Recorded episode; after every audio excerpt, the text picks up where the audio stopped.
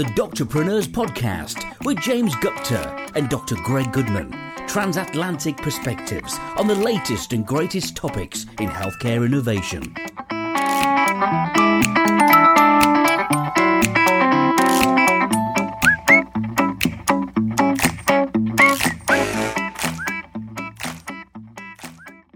Hello, everyone, and welcome to episode two of the Doctorpreneurs podcast with me, James Gupta, and joining me, Dr. Greg Goodman from America.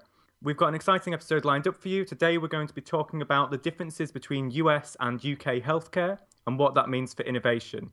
James, it's uh, it's exciting. I'm I'm really really excited about this episode, and it's going to be a really awesome conversation discussing some of the major changes I think in the healthcare system, as well as some of the innovative opportunities. So I know we're uh, we're both pumped to launch the second episode. So thanks for listening. Yeah, may the best country win, I guess, because I think we're going to get uh, a, a, little bit dirty with the different systems here. I, I love it. Should we get started? As, as you mentioned, it's going to be a battle between kind of our weekly topic today is uh, U.S. versus UK healthcare, the innovation and kind of breaking down the uh, the different systems.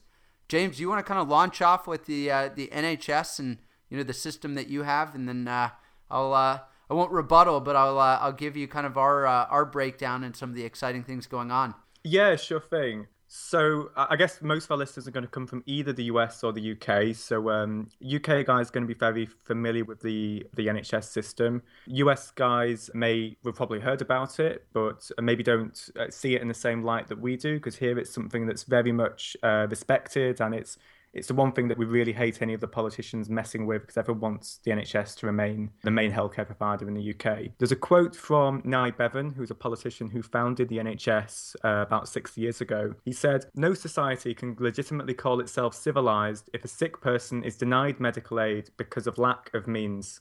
I don't know, Greg, coming from the States, what do you think about that? You, you know, number one, I'm a big proponent. I mean, my personal opinion, I, I think that, uh, you know, everybody should have health care but I think many people in the States would argue that that would be a, a terrible statement in terms of capitalism and you know thinking about you know ways in which we uh, we provide different opportunities. And as we kind of go into it, you, you, know the United States is so many different payers, right? We have the government, mm. which is a major payer. We have many different insurance companies. So I think a lot of you know the the people in the United States, depending on your kind of political view, would uh, either be horrified or uh, think that's an exciting statement. So I think there's a lot of changes going on, you know, in the states with the Affordable Care Act, which was launched, you know, a number of years ago to kind of yeah, uh, Obamacare access, exactly, or Obamacare, exactly, to increase access. You know, we're based off of more of a fee for service system here.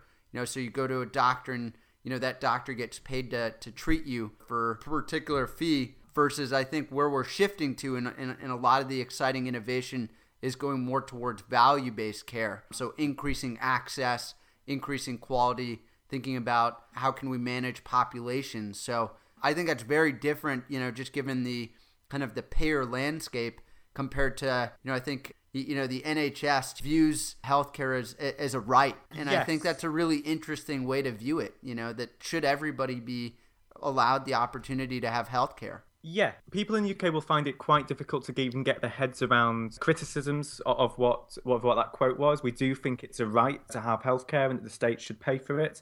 And I think that's that's got to be the source of a lot of the, the contention and maybe the conflict between two different sides of this debate. Because the guys in the US uh, who are you know saying this will be a bad thing in terms of capitalism, they're not presumably saying that they want uh, you know poor people to be given substandard healthcare or they want people to to die or anything like that. I guess they're making a uh, almost like a philosophical point that they don't think it's the state's responsibility to provide healthcare to people in the same way that it is to provide uh, an armed services and a policing force. Whereas in the UK, we're saying, you know, healthcare, education, police, all of these things should be provided to a good level by the state. Yeah, you know, it is a very different view, and I think I think what most people are most scared about, you know, as they look at the other systems, would be maybe the inefficiencies or the government's inability to kind of you know, produce maybe the same quality level of care or specialist level of care. Sure, I, heard. I'm sure you could argue that, right?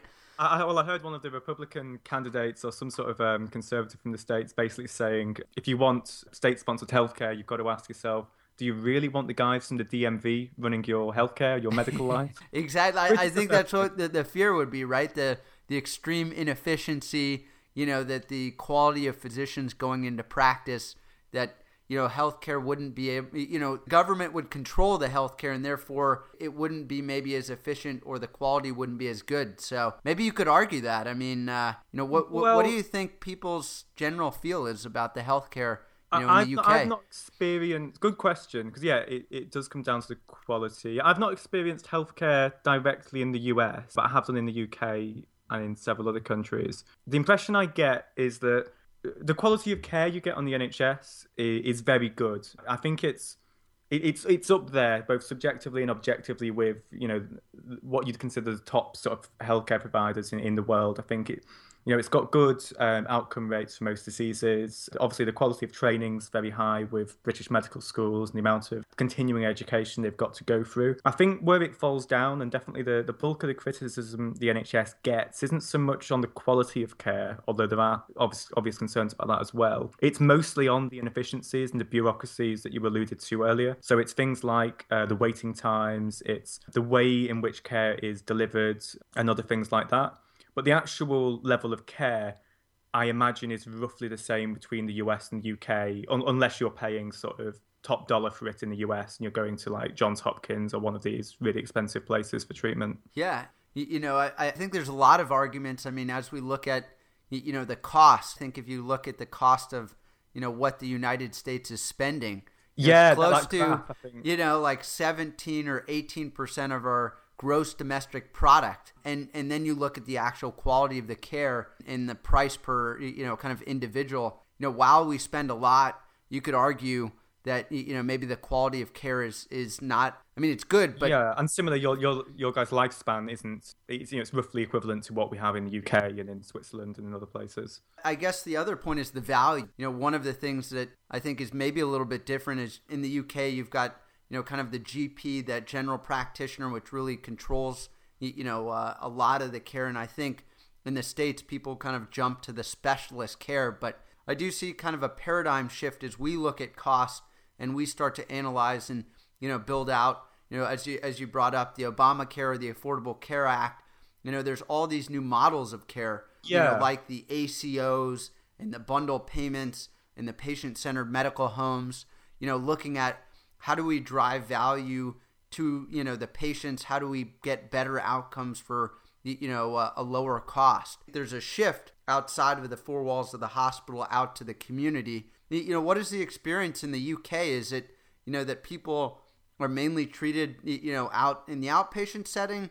How, how does that kind of work if i need a specialist? So for anything that's routine care you typically go to your GP, so your your family doctor, I guess you'd call it over there, mm-hmm. Your primary care physician, basically, and they're in a sense the gatekeeper to specialist care. So they might think that you can be treated by them in the practice, or you can use some sort of like self help, um, you know, remedies and exercises or what have you. If they think you need a referral into a specialist at secondary care, then they can organise that, and then you're obviously under the care of the hospital at that point. There is a move to bring more uh, hospital specialists into the community as well through clinics and home visits and that sort of thing. And then we've got obviously we've got emergency care, so the A and E departments where you can get more direct access for something that's quite time sensitive.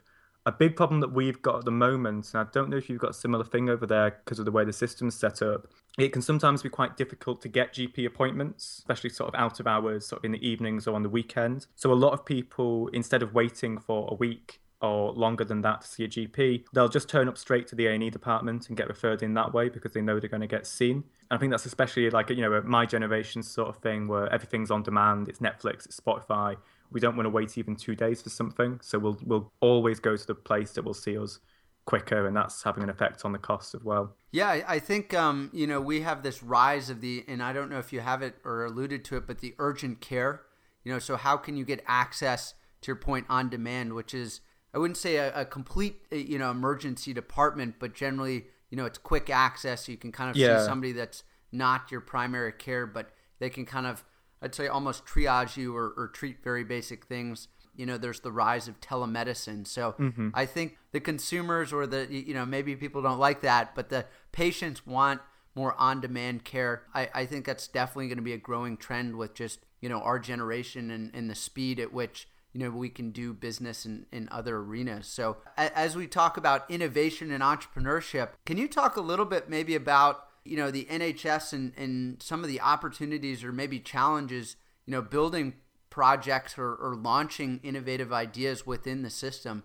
And and what do you think maybe some of the opportunities are right now? The NHS's relationship with innovation, I guess, will be described as complicated at best. Everyone knows that we want to be doing healthcare innovation and that kind of thing generally, but no one's really sure as to how we can do it. And there's very few people who actually want to take the risks to do it. So obviously the way our system is set up, there's not really an incentive to take the big entrepreneurial risk because you're you're already the dominant player in the space. There's no massive pressure for you to keep up unless there's a lot of public pressure behind it. And you know, for, for introducing certain uh, medications, like the well publicized ones for cancer, there's sometimes pressure for those. But that there's not a massive demand from the public for things like telemedicine right now, and there's no pressure that other competitors are going to come into that space. So they don't see the need to move quickly on it. I guess as a matter of fact, now some competitors are starting to come in. So we've got apps like uh, Babylon, which does uh, remote consultations through Android and iOS devices, but they've still got to work within the larger NHS system, and it's not really a threat that it could one day take down the NHS or reduce their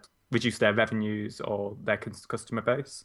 Whereas obviously in the US, you've got the opposite. If a company, if a provider doesn't keep up with the latest apps and wearable devices or whatever, and look into using big data to harness value, they're just going to get overtaken by their competitors, I'm assuming. Yeah, it's definitely, uh, I think, very different just given the payment landscape, right? Because the United States is going through a huge transformation, you know, with one of the largest payers, which is the government, which kind of put a stake in the sand recently and said, you know, we're going to value based care, which basically means that, you know, we're going to look at, you know, not just paying for a fee for service. So every time you go in, but more, you know, episodes of care or managing patients in more of a risk based contract. So thinking about, mm. you know, to your point, how to how to produce value. So I think there's an incredible excitement in the states around, you know, the startup scene. You know, there's uh, the big data that you alluded to, but many companies even just you know building out some of these models. There's been companies that are started you know to kind of help span the population based medicine concepts concepts around innovative primary care where people are looking at you know how can we uh, deliver you know primary care in a different way. And i think in addition to that you know technology is starting to play a real force. I wouldn't say uh, all physicians are getting that excited about adoption but you know we have the emrs but you know, there's still I think our generation is very excited about how can we leverage technology to produce a better, you know, more engaged patient and help our patients drive their own care. When you say your personal... generation, is that referring to sort of what the, the doctors, the the managers, as well as the patients? Um... I think everybody's kind of using the smartphone, but I, I'm I guess when I'm saying my generation, I I feel like my generation of physicians is really not that the you know the older generation aren't excited, but I think we're especially excited about some of the opportunities, you know, with technology and, and taking care of our patients in a new, more innovative way, connecting with them, you know, yeah, understanding absolutely. their I don't I don't know if the junior doctors in the UK are also you know pretty excited about some of the the junior the doctors really are and uh, you, you, know a surprising amount of um you know of, of what I politely call the old guard as well as sort of you know we better be but, uh, careful. Some of our user base, right, or well, listener I, I, base. I, I, phrased it politely. I, am I'm, I'm pleasantly surprised by how engaged um, a lot of consultants are with you know with technology that wasn't around when they were growing up or training to do medicine, but they're, you know, it, it, sometimes takes longer because they've not had that exposure to it. But a lot of them do see the value of it and incorporate it into their practice, then start advocating it. You know, it, it's good to have a skeptical voice on stuff as well, because sometimes we can get a bit carried away with technology and put it into places where it's not delivering an obvious value. But no, the, the junior doctors are definitely really um, excited about it. I, I, I, give talks to medical students every so often. Yeah, I'm usually expecting a lot more pushback than I actually get when I'm saying things like, you know, IBM Watson's going to be diagnosing your patients better than you in a year from now and stuff like that. But that they they accept that. They like the fact that it's it's freeing them up from that side of the work or it's augmenting their decision process. And it means that they can move to focus on areas of patient care where, where they can add more value you know than an algorithm can which is great you know we'll never get away or you know hopefully we'll never get away i i, I don't know what the future holds but i think there's always going to be that patient physician interaction that is that incredible special bond that you know many of us kind of sign up for this profession to do you know that interaction and that kind of built-in trust that you know we as the physicians get to build. And then to your point we augment that with technology and ways in which we can connect um, with our patients in a, in a in a new way. Maybe not you know that's the only way but but a new way in which we can you know start engaging them you know not just kind of visit based care where you're seeing them face to face but you know throughout kind of you know that 365 uh, day year journey, you know, along their uh, along their care and kind of monitor them in in a way that makes sense. I think so. Yeah, and I, I think it's in, in a way, I think the technology might get to a point where you know it, it's only within like thirty or forty years ago that, that medicine's got really very evidence based and very statistical and very algorithmic. And right now we're in a sort of transition phase, I guess, between the old sort of uh, much more simple relationship doctors and patients had in terms of the explaining and the empathy and, and that sort of thing. When the machines are very good at, at this kind of thing about uh, the diagnosis and all the rest of it, in a way it lets doctors focus on on that one-to-one relationship with the patient and explaining concepts to them, giving them health education and advising them in a way that's aligned with the patient's and you know that kind of wizened physician-patient relationship. With the kind of patient relationship you know the NHS do you feel like you're able to spend I guess maybe the other argument with more a single system or one one system do you feel like you're able to spend the amount of time that you want I think it's even a constant struggle in in the states to uh,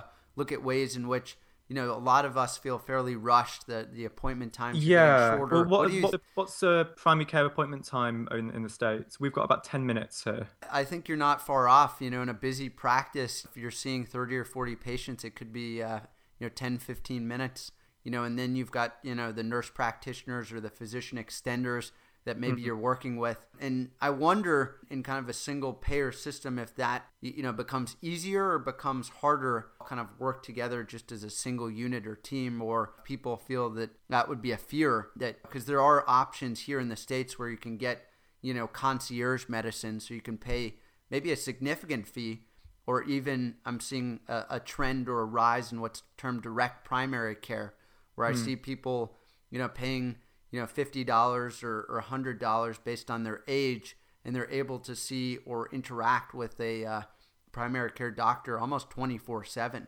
This is is this um, would mini a minute clinic be an example of that?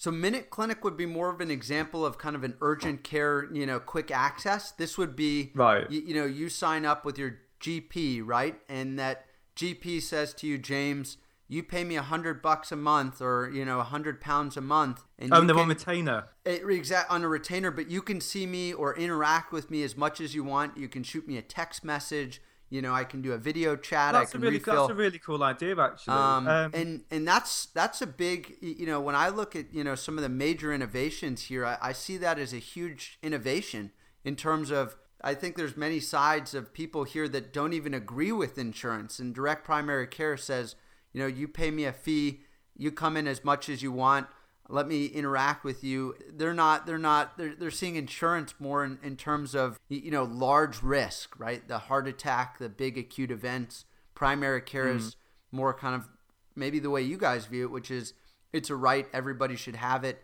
You should see me as much as you want. I don't know what you think about that. Sorry, there's, there's a lot of points there. I'm just trying to stress something. First, that does sound like a really good idea. Uh, I think everyone would want more time with the doctors. I think 10 minutes is probably a bit pushed. I think a lot of people do feel it's a bit rushed. It, it, it sort of works in the, in the system that we've got. The problem, we've not got enough appointments. That More GPs would probably be a good thing for the UK. I think the real strength of that system is I know that when I'm speaking to a GP, you've not got much of a systemic bias in there. So I know that when a GP will happily tell someone in the UK that they don't need an operation, for example. There's no incentive for the GP to tell someone they need an operation unless they really need it. Whereas I think, unless I'm really wrong, in the States, there are incentives in place that hospitals get reimbursed more for doing procedures. Therefore, if you if you injure your knee, you're not just going to get an X-ray, you're going to get an X-ray, an MRI, and a CT scan. uh, if you might need knee surgery, you're going to have knee surgery, and you know it leads to more costs to the patient. It leads to people having surgeries where the risk-benefit ratio is in a grey area. Uh, I don't know. Would you agree with that, or am I listening to too much propaganda? so, so I think you're talking mainly about the fee for service system, which you know definitely value doing more hopefully doing more appropriately. You might be able to argue that. I think as we shift, you know, our incentives, I think this brings up a great point. As we shift to more maybe value based care, if you have arthritis in your knee, right, and you're 85 or 90, you know, should we do the operation or shouldn't we do the operation?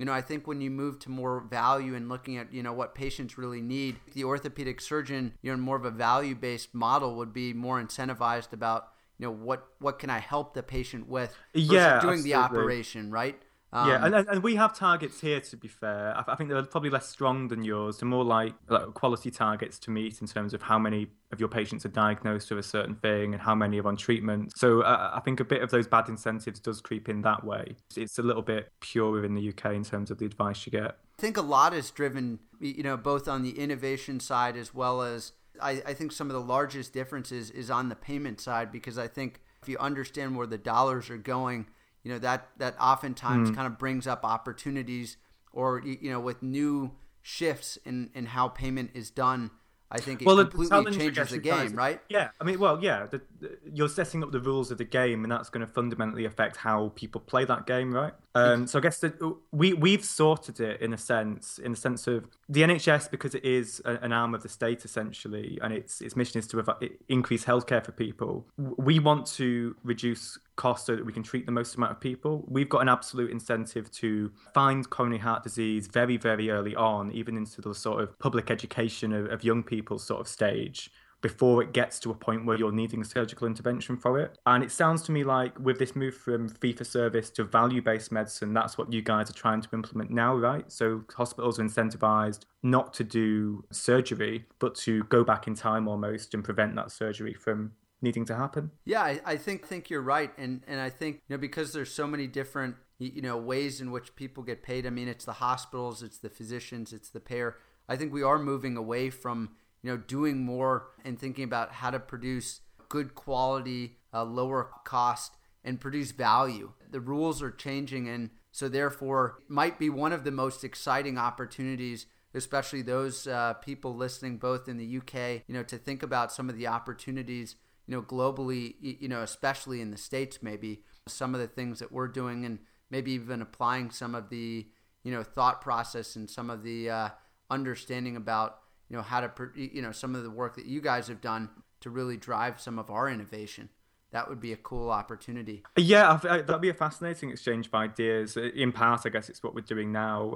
I, think we could learn a lot about the way that you guys incorporate your innovation. I mean, it's the innovation you guys do is, is I think is really exciting. I agree with you, and in a lot of ways ahead of uh, what we're doing here because you've got those market incentives in place. And I think we wouldn't want to move to more of a market system, but we would want to see how we can take some of the components of that and internalize it into the NHS. So things like I don't know, what do you guys do to encourage innovation? I'm guessing there's sort of there's a lot of accelerators and funding going into that space. There's a lot of accelerators. There's a lot of hackathons. A lot of what I focus on and, and look at is a lot of physician innovation. I think there's a tremendous amount of physicians kind of stepping out of the clinical roles and looking at you know, putting a new hat on and, and driving innovation. It seems like that's more of an accepted idea in the states. If someone said they're a physician entrepreneur in the states, will people sort of double take at that, or is that something people are used to? I think it's a growing breed. I think I'm seeing a lot more physicians becoming open to the idea that you know they can play a different role in healthcare and, and drive innovation. The reason that is is because the game is changing, and because of that, I think a lot of physicians want to you know, kind of lead the charge versus having, you know, I know on the first step we talked about top down. I think physicians are the front level. You know, we we understand, mm. you know, what needs to get done, and so I'm I'm a big proponent of physicians kind of understanding, you know, the new incentives, understanding where the market's going, and thinking about where that puck's going, and being a part of the innovation and, and driving it. And I hope to see many more, you know, taking a different journey. That's interesting. I don't know. My, my idea of Americans in general is, and no, it's not offensive, although there are offensive ones as well. No, you guys are very entrepreneurial just in general, I think, and it, it's part of um, your guys' mythology. It's uh, like the American dream and not, you know, all that sort of stuff. It's people, what do you call it, they really value the, the, the small businessman or the, the self made millionaire. So it, it makes a lot of sense that part of the culture of physicians is also to be taking the charge and driving these innovations and making their own enterprises out of it. Yeah. Whereas in the UK, we're all sort of repressed and we talk about ourselves. exactly. It's. Uh, I mean, I don't know if it, it's. Is it looked down upon this whole concept of physician entrepreneurship in the UK? Do Do you see that the physician business guy is, you know, not an innovator, but somebody that you know is trying to capitalize on on a on a so called right? That definitely can be. Uh, yes, that can be an aspect of it. I think less so recently, and it depends on how you explain it. Private practice, for example, is not universally, but often uh, a little bit looked down upon, especially amongst um, NHS staff. So if, if you say you're going to uh, leave the NHS and go work in private practice, there's a little bit of a feeling sometimes that you've maybe betrayed the NHS in a way because you're sort of like you're selling out. You know, you've been trained by the NHS and you've been doing this sort of public healthcare system where rich and poor can attend, and know the salary's not amazing, but that's sort of part of what you're doing, and you're in the trenches with these people. You, obviously, if you move out for a higher salary, it, you know, it just creates that a little bit of conflict sometimes. When I say I'm, you know, a medical entrepreneur, I think it's different because of the associations between of the word entrepreneur is generally less associated with uh, you know money grabbing and huge salaries or whatever and it's more about innovation and delivering value and people attribute it more to people like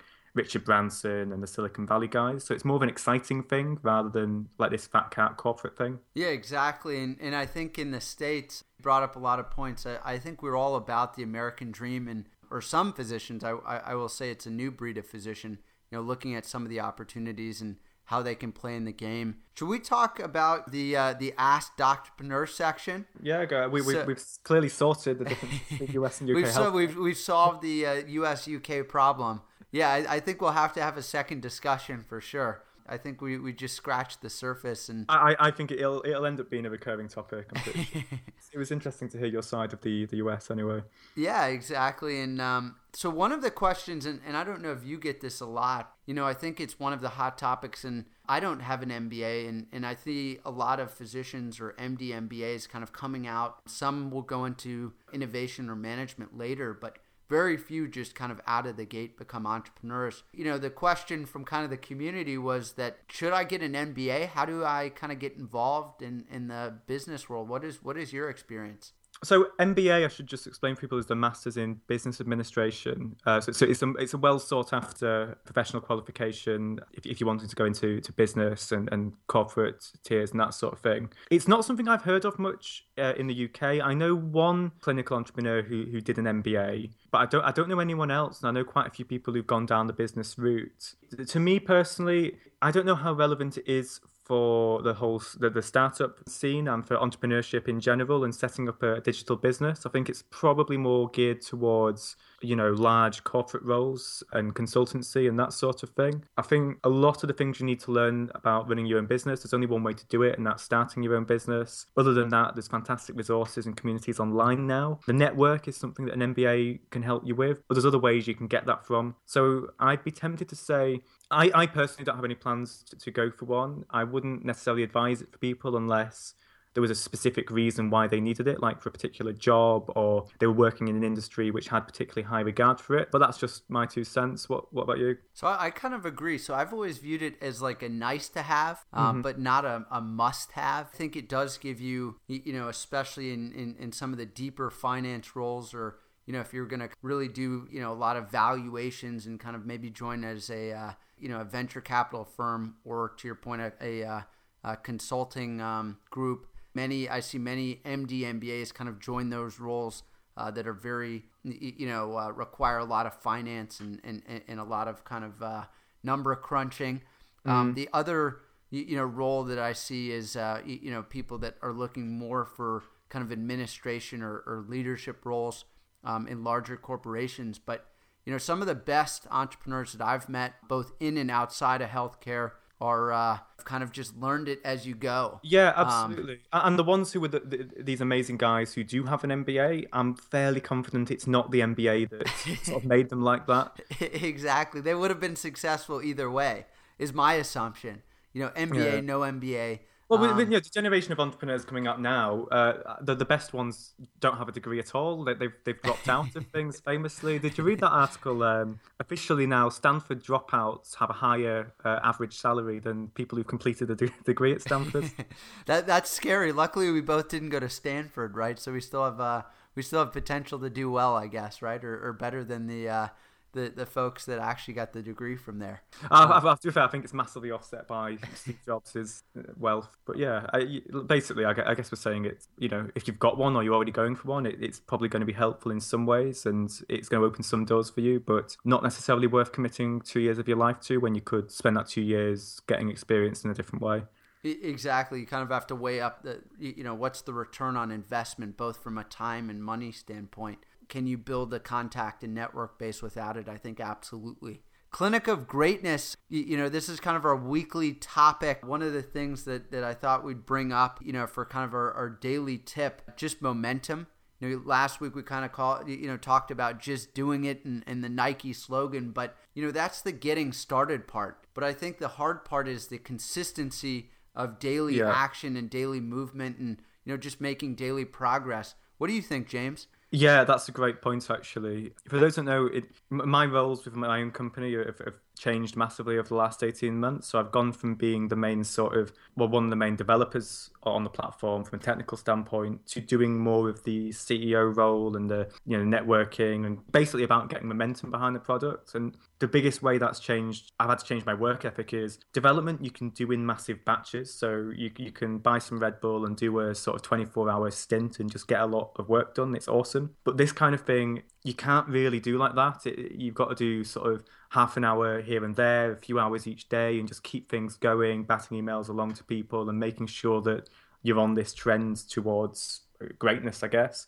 Um, so you've got to plan out your time and just make sure that you're, as you said, consistently working on it. Yeah, exactly. I think the biggest point is consistency. You know, as long as you know a lot of the entrepreneurs I've studied come up with a few things that you know have to get done every day. You know, for each of the businesses, and I think that's one of the biggest keys you know, it's yeah. that daily step, the daily piece. So I I, um, I, I should read more of those, but I always avoid it because uh, I know that when I click on it, it's going to say you need to wake up at four a.m. and go to the gym. Well, I don't want to do that. I, I think you're a night owl, so I think I think we're good. You know, as long as you as long as you, you keep working late, you can get things going, and, and, and I think it's just about the daily movement, just keeping yeah, things moving. Definitely. So James, it's been an honor as as always on on the Doctorpreneur uh, podcast. Thanks so much for yeah, uh, no, great great speaking with you. I, I think we'll still be debating the uh, the UK US you, you know uh, rivalry throughout the podcast well, over over the coming when weeks. You realise that the NHS is better. Thanks, thanks, for listening, everyone. Uh, Greg, obviously, thank, thanks for coming on. Looking forward to the next episode where we're going to be talking about is it telemedicine, Greg? Yeah, we're going to talk about the future of the doctor visit hope everybody leave some comments. We, we want to spark some you know comments. some comments. Uh, um, let, let, us know what you'd like us to answer in the Ask Entrepreneurs section. If you enjoy the podcast, just let us know what you think, how we can improve it, and of course, share it with your friends. Thanks, guys. Thank you. From Greg and James, thanks for listening. We'll be back next week. In the meantime, remember to subscribe to the show and check out www.doctorpreneurs.com for more.